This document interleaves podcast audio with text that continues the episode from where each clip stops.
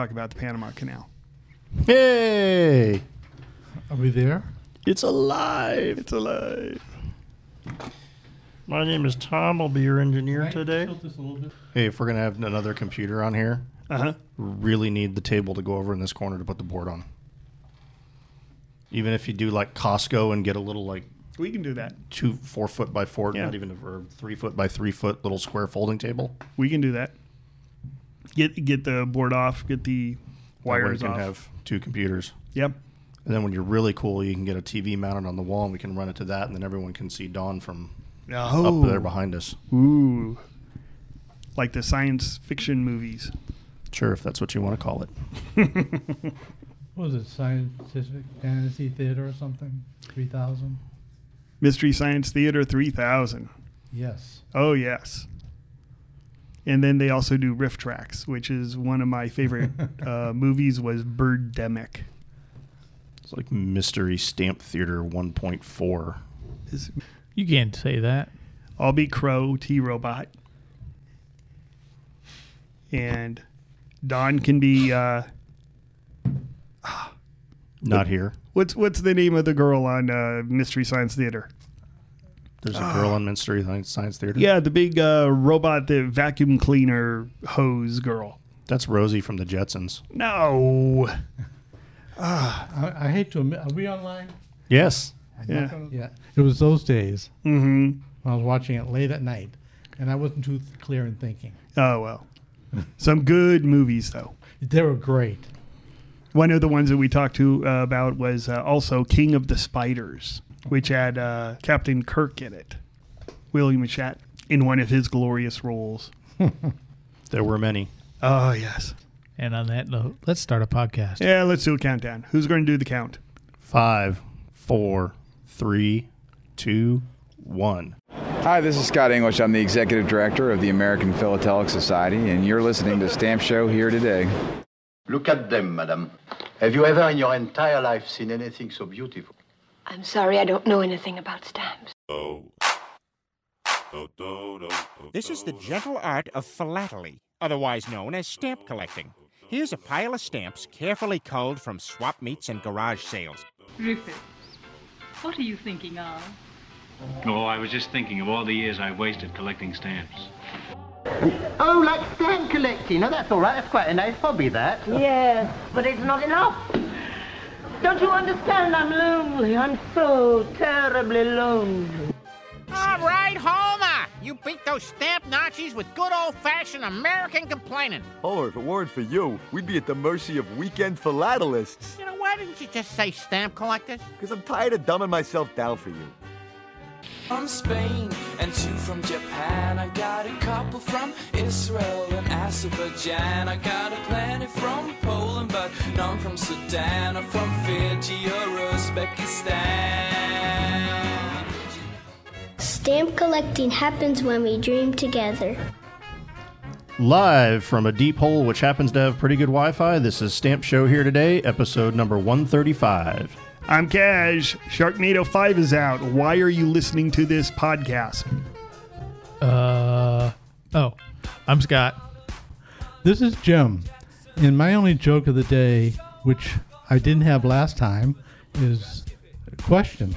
Scott, are you seriously collecting scorpion stamps? No, Just scorpions. just scorpions. Welcome to the desert. Ouch. This is Tom. If love is blind, why is lingerie so popular? Also, I found out that eBay, eBay is terrible. Oh, with what? I did a search for lighters, and all I got was 30,000 matches.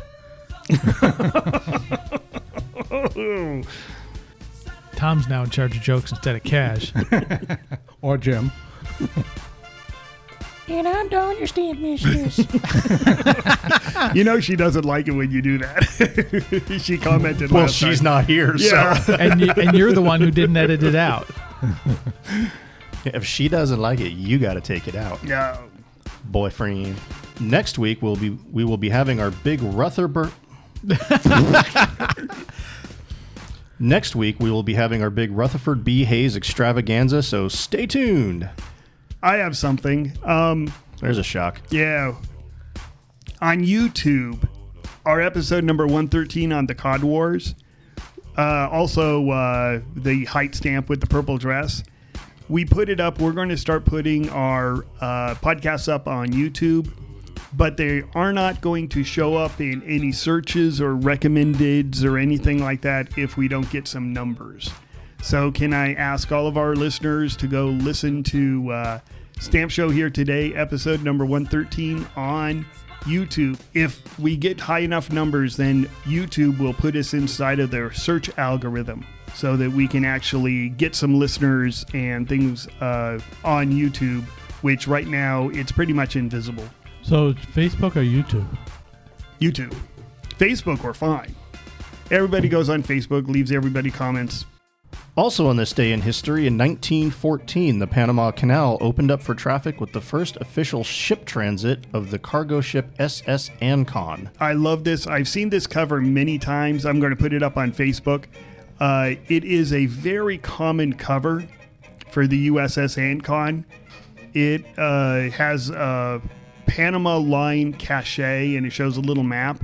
I never realized how important this ship was and how historic this cover was. And I see these covers all the time for like 25 cents. And why don't you tell us a little bit about the history? Because I thought this was really great. The SS Ancon was an American cargo and passenger ship that became the first ship to officially transit the Panama Canal in 1914.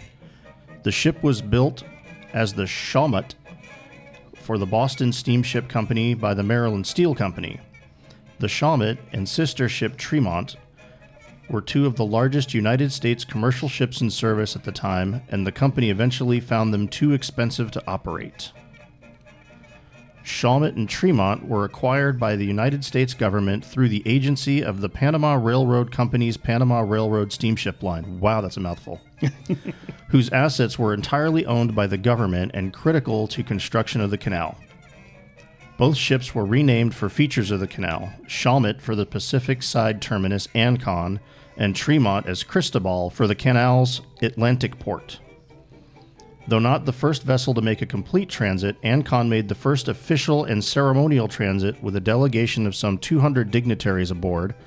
After the end of World War I, the ship saw very brief service from March 28th to July 25th, 1919, as a commissioned United States ship USS Ancon, ID 1467, making two round trip voyages from the New York to France, returning troops home. So it was a World War One ship as well as a Panama Canal ship. Ancon was returned to Panama Canal service and was in service with the canal until 1939 when the ship was sold to private parties known as the Permanente Steamship Company and renamed Permanente. So the canal zone, a lot of people collect possessions. You were talking, Jim Right. was, you were talking about collecting possessions. Canal zone is interesting because it is it is like no other territory that the United States ever had. That's why I like the history and that's why I included it here. It was also a major transit port for U.S. mail. Yeah. And military? Mm-hmm. 'Cause And I've been military. through it four times. Four times. Four times. Coming and going. Couldn't afford an airline ticket. No, the Navy liked to keep us all together. Ah.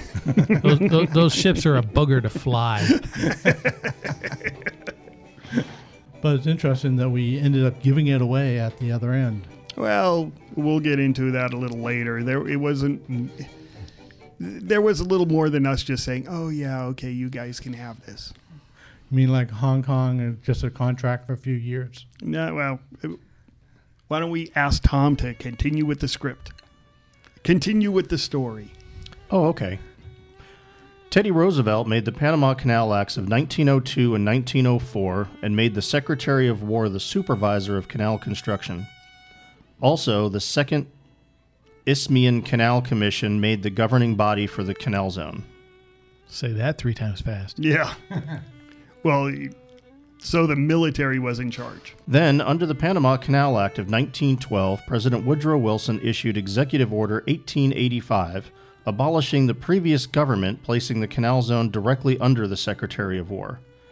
The governor of the Panama Canal was appointed and was charged with completion, maintenance, operation, government, and sanitation of the Panama Canal and its adjuncts, and the government of the canal zone. Holy cow. Mm. Another mouthful. Right? Another run on sentence. A number of departments were specified in the executive order as needed by the governor of the Panama Canal with approval of the president and under the supervision of the Secretary of War. The executive order was specific in that the permanent organization should be under the Secretary of War, establishing the military importance and control for the canal zone. because I'm moving, everything is packed. And I'm looking through all my books, finding my Canal Zone books, and I couldn't find a. si- I'm saying, maybe I gave it away. Because that collection was done 10 years ago. I completed that 10 years ago. I was like, sham. So, anyways, back to history class. yes. Did you know that in 1903 the United States sent warships in support of Panamanian independence from Colombia? After we convinced Colombia that Panamanian independence, Panamanian, that's a weird word, was a great thing, Panama ceded to, Amer- ceded to America the rights to build the canal. Which actually, like I found out earlier, who gave the United States permission to build the Panama Canal? The United States? No, Britain. Yeah, Great Britain gave and Seriously? and- yeah, yeah. Britain gave the permission to the United States. And what land? Who owned the land that we put the Panama Canal on? The Aztecs. No, no, natives never own any land. Come on. the French, maybe. The French, exactly. So we bought the. Oh yeah, they, we bought They beat it out of the Aztecs. Yeah, we bought we bought French land for forty million dollars. We bought the French land. The British gave us permission to uh, build it. We did a coup so that Panama would be an independent country, so that we wouldn't have any problem from them. And uh, this is uh, Got to keep the locals happy. yeah, exactly. And the reason we paid forty million is because we had such a deal in that Louisiana purchase. Over time, though, the existence of the canal as a militarized part of the United States that literally cut Panama in half and had its own courts, police, and civil government became cause of conflict between the two countries. But we gave you independence. Demonstrations occurred, and in 1960, oh no, oh, and in 1964, serious rioting. Oh, Okay, Now yes. the oh no. This led to the United States easing its control in the zone. For example, Panamanian flags were allowed to be flying, flying. For example, Panamanian flags were allowed to be flown alongside American ones. After extensive negotiations, the Canal Zone ceased to exist on October 1st, 1979. I'm kind of curious how extensive the negotiations were. It's like. Uh, Okay, love you. well- Bye-bye. yeah. Get out of my house. Yeah, so it wasn't uh, us being altruistic and everything. They uh, like didn't like the fact that you could go from north to south without crossing the United States borders. And knowing how to swim. And if it was really a U.S. territory, then they become U.S. citizens, kind of roundabout way. Ah, Well, Like ask John, Guam, Mc, ask, Puerto John Rico. McCain, ask John McCain about that. He was born in the Yeah. Canal Zone. Well, that was under extenuating circumstances. Well, he was born there, Yeah. so that made him a U.S. citizen. yeah. Did you know that the Panama Canal Zone was legally leased territory of the United States, and questions arose almost. I'm reading almost from the beginning as to whether it's considered part of the United States for constitutional purposes like voting and citizenship. In 1901, the U.S. Supreme Court had ruled that unincorporated territories are not the United States, so international law kicked in, and Canal Zonians became non-U.S. non-citizen U.S. nationals, so they got statutory U.S. citizenship at birth, but only if their fathers and later the mother were at the time of the child's birth U.S. citizens who had previously resided in the United States. In other words, John McCain. John McCain. But John McCain wasn't a U.S. citizen because he was born in Canal Zone. He was a U.S. citizen because he was born in Canal Zone and his father was a U.S. citizen. Yes. So if his father hadn't been a U.S. citizen, it doesn't matter if you're born there or not. This rule was later rendered moot when the rules were changed to state that almost all children born to U.S. citizens anywhere in the world were considered U.S. citizens. I like this statement, almost all. This is because in 2008, Canalzonian John McCain ran for president, but was he legally eligible to be president? Just an FYI, because isn't that what this whole podcast about? The U.S. Senate passed a non binding resolution that McCain was a natural born citizen of the United States. Wow, and we paid them to discuss that for how many days before they voted on it? Well, the interesting thing was it wasn't like settled law. Well, I So this, understand the that. Senate just came out and said, "Listen, we don't want to go through another Barack Obama Kenya thing. We're voting on it. He can be president. Go if you win." And of course, he lost. Now, a question is John McCain's father in the military? Yes, he was at the time. And he was born in a military hospital. I believe he was. Yes. Yeah. Yeah. So he would have been considered, even if he was in France, in a military b- hospital. Yes. You're a U.S. citizen. Yes. Well, we're like so then why was it an ev- even a discussion? Because he was going to run for president. And, and the whole thing is, is Ca- Canal Zone part of the United States? He was born in a foreign country. Well, but like you was stating, though, if he was born in a military hospital, doesn't matter where he was, he Yeah. should be a U.S. citizen. Well, that's the whole thing about uh, whether, even if Barack Obama was born in Kenya, he was born of a U.S. mother. And I don't know when the law checked in, but if you are born of a U.S. citizen, you're a citizen.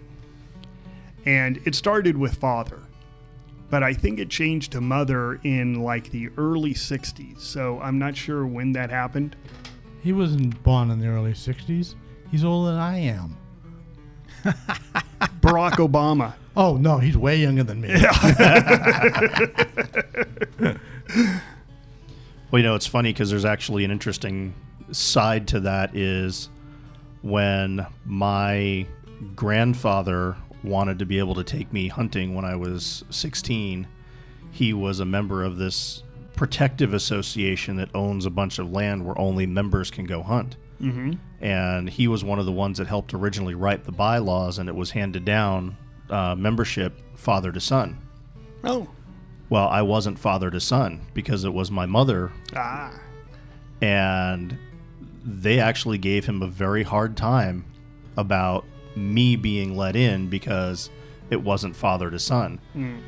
They actually went back and had to rewrite the bylaws then, and this is only, you know, 20 something years ago to allow mother to son so that my mother could become a member through her father and then I could become a member through my mother. So I mean this stuff even now comes up, you know, in more recent stuff. Well, I was a, or I used to have a vineyard and I made wine. And one of the things during Prohibition is that you couldn't buy and sell, but you could make wine. You could grow your own grapes and make wine. It wasn't illegal. Every household was able to make a hundred and I believe it was 160 gallons a year. But it was the male head of household was allowed to make 160. If you were an unmarried woman, you couldn't make anything. Only the boys could stomp on the grapes. Yeah. well, no, we, it, it was odd in that, you know, the male head of household could make 160 gallons. Everybody else is screwed. Then back to our topic at hand. Why? We're having fun. Of course. well, that's what the sole purpose of this is. so the US issued a bunch of stamps for the canal zone. What are they? They're stamps. A bunch of stamps to be Oh, technically. Bunch of That's stamps. correct. Uh, first stamps were Colombian stamps overprinted for Panama and then overprinted for Canal Zone. Yeah, these are uh, pretty cool. The the Panama overprints have a whole plethora of spelling errors and reading up and down the wrong way and broken letters and stuff like that. It was a rather slap happy job, let's say. But the uh, Colombian stamps, they just took Colombian stamps, put a red bar across the word Colombia, and then wrote Panama down the side and then that w- those were the Pan- Panama stamps, and then they grabbed the Panama stamps that had already been overprinted, and then overprinted those another time to say Canal Zone. So the one to three are the original Colombian. And then we go on to another set that are not. Oh yeah, tell, talk about those. Well, one to one to eight are the U.S. stamps that are overprinted, and um, they just say Canal Zone on in Panama on one side and Canal Zone on the other. That's all I got to say. Well, what stamps were they though? They're Oh, the one- 1901. Ni- They're all, believe it or not, the 1904 was the original. 1904 June 24th were the original three from Columbia. Then Ju- 1904 July 18th were the s- four to eight U.S. stamps overprinted. And then they jump in again, going back to the overprint stamps of Panama and Colombia, which overprints a whole bunch. And the numbers are high, like up to 20. Yeah, and that's because they had so many different varieties. You know, it was such a haphazard job that Scott Catalog said, you know, we need to give each one of these stupid little overprints that we did in the wrong direction. You know, let's give them each a number. And uh, the varieties is the same thing. It's just an incredible plethora of, a- and this is the Scott's numbers aren't even close to all of them. I know. I have, as I said, I have a stamp that I'm going to send in as soon as I unpack my boxes. As soon as you find them. yeah. They're, well, I've got in the boxes. I'm pretty good about labeling. I labeled the box saying stamps on the desk rated to sell. My desk was pretty messy. my wife was very happy that we're moving. So after they did the Columbia stamps, they then overprinted U.S. regular issue stamps. Yay, regular issue stamps. and these are the fourth bureau issues. yes. These are the fourth bureau uh, rotary issues, rotary issues, and flat plate issues. What's a good? Uh, it seems like you know you could put these in a typewriter, and No, fake I- 'em. no. Actually, what's a good way to, to type that? actually actually these were typographed, so they um, if you took a stamp and you used a typewriter, first of all it would have a different ink, and second of all when you flip the stamp over and look at the back, usually a typewriter will impress the image of the letters onto the back. And with the typography, this went through a printing press, so you don't get that effect.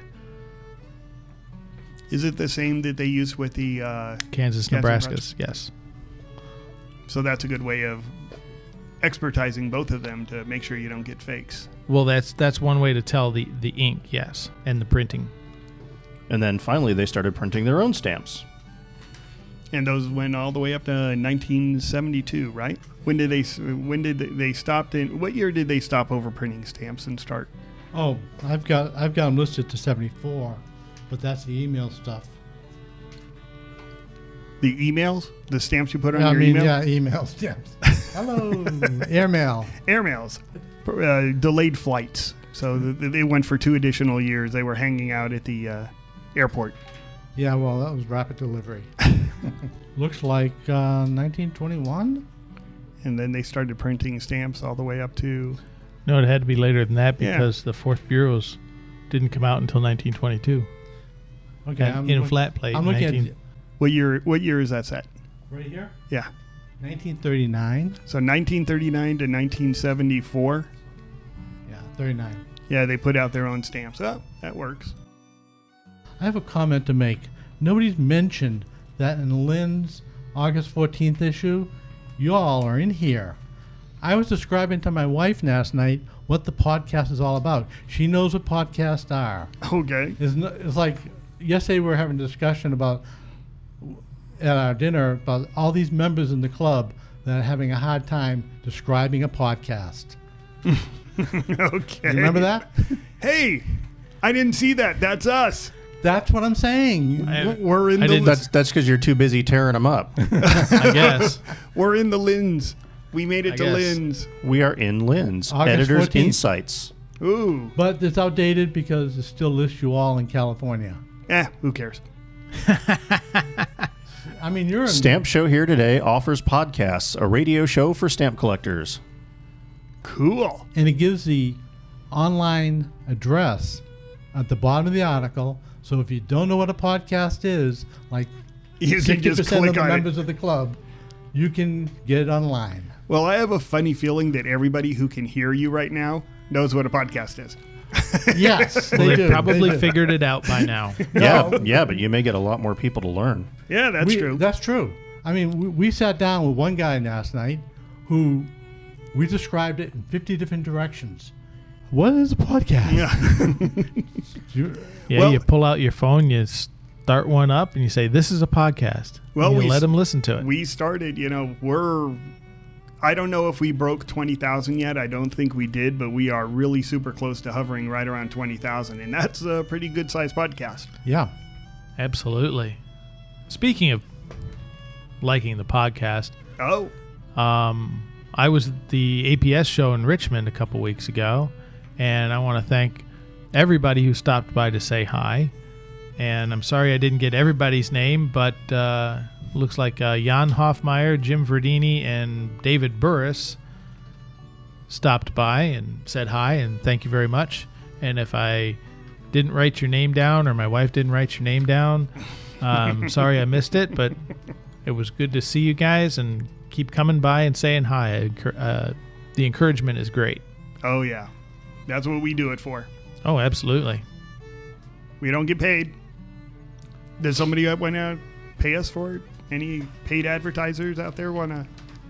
Uh, you know, I listen to a lot of podcasts. Y- You know, when I, kn- everybody will be able to tell when we sold out this podcast because we'll have Blue Apron advertisements. Every time I listen to a podcast, like Blue Apron hits everybody. So, uh, Blue Apron people, if you're listening, uh, we are open to put putting uh, a jingle in here for you. We're, we're, we're, we're accepting donations in exchange for advertising. Yeah. and I'll even throw in a plug in for them because I had to do a lot of cooking because my wife was still working while I retired. And she was complaining that I would drive long distances to get a special recipe. I said, I got a fix for that. And I got Blue Apron, and she even loves them now. Oh, Don Don loves cooking, and she has Blue Apron too. We've been doing Blue. Hey, Blue Apron, listen to this. Send us a check. Uh, you can find my address. Oh. Tom is reading the lens to see if there's anything good in it. It was actually a good article. Is it juicy? Um, not not not juicy, informational. Well, that's good. Does it say we're great or does it say we suck? Um, it just says we're there. No, that's non-committal.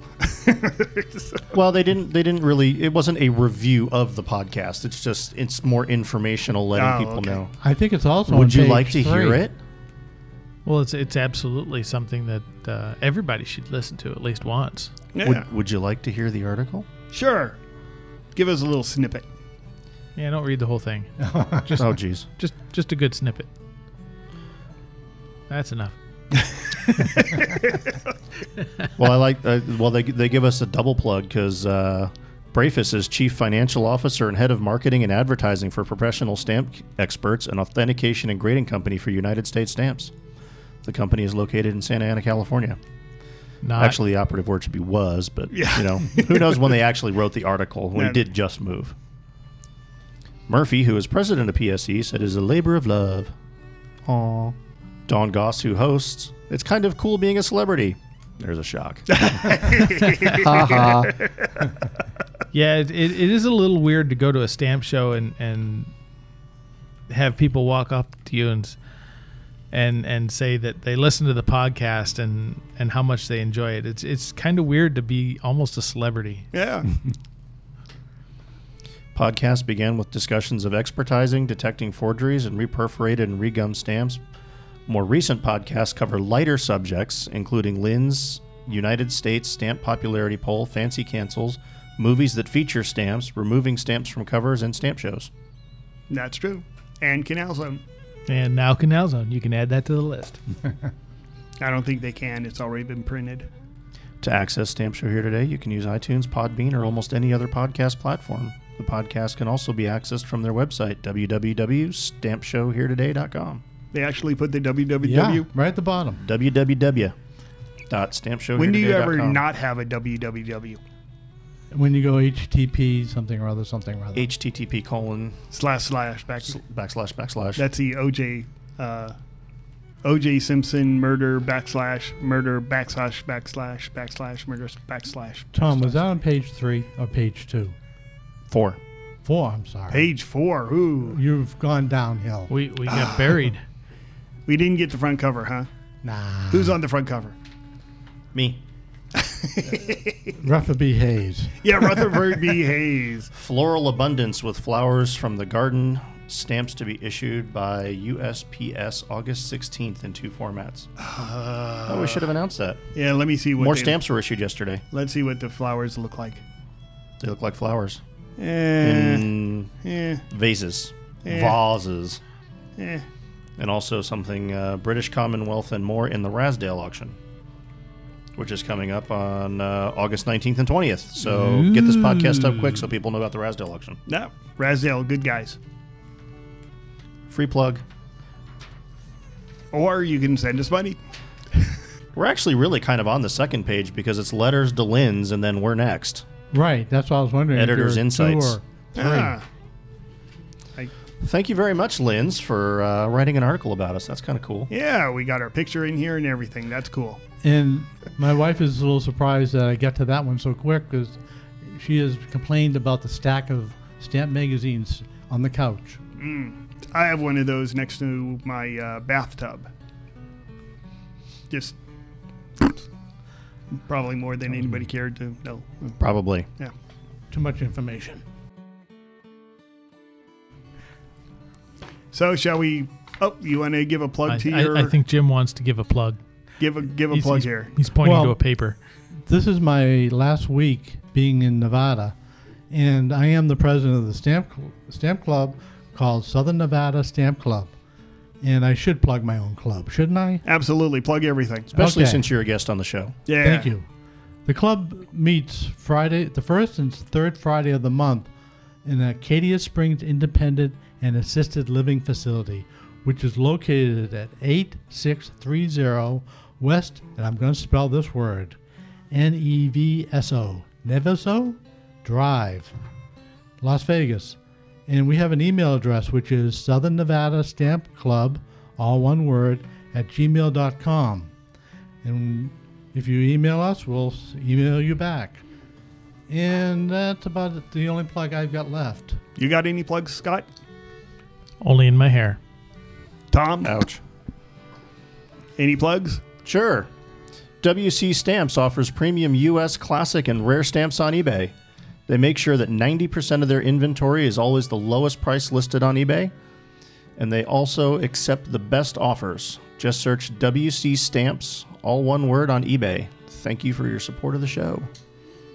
Uh, that sounds like other, more than, uh than, other than that, I just plugged the computer in. that was more Hmm. than a plug. That sounded like an advertisement. How dare Well, I? I, I got an, I got I got a plug. Uh, anybody who's coming to Sescal in October, uh, second weekend in October in Ontario, California, come by and say hi. Yeah, that's a good plug. Sescal. Uh, let's see. What do I have to plug? Um, can't think of anything except for Birdemic. If you haven't seen Birdemic on Riff, Tr- Riff Tracks, that's definitely one to see if you want to uh, enjoy how bad a movie can be. Or Sharknado Five. Sharknado 5, haven't seen it yet. I'm on my way out of here.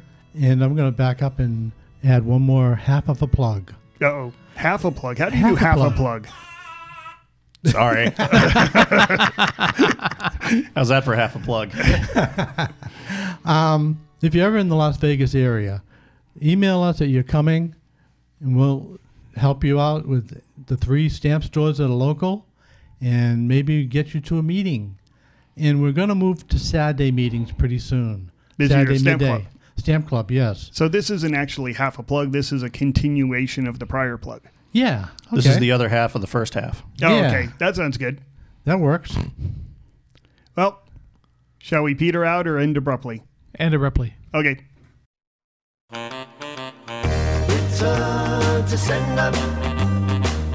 Return to sender. Thank you for joining us. This has been Cash, Scott, Tom, and I'm your host, Dawn. Continue the conversation at Stamp Show Here Today on Facebook. You can ask us questions, see pictures of the stamps, make comments, and add to the conversation on Facebook. You can also ask the experts your stamp questions at bluepaper at gradingmatters.com. You can listen to all of our past podcasts at stampshowheretoday.com, podbean.com, iTunes, Stitcher, or your favorite podcast listening platform. And as always, keep collecting. This episode of Stamp Show Here Today is brought to you by the Philatelic Book of Secrets, the book that teaches you about repurfs, regums, color varieties, and much more. Get yours for $10 at www.philatelicsecrets.com today. Return to sender. Address.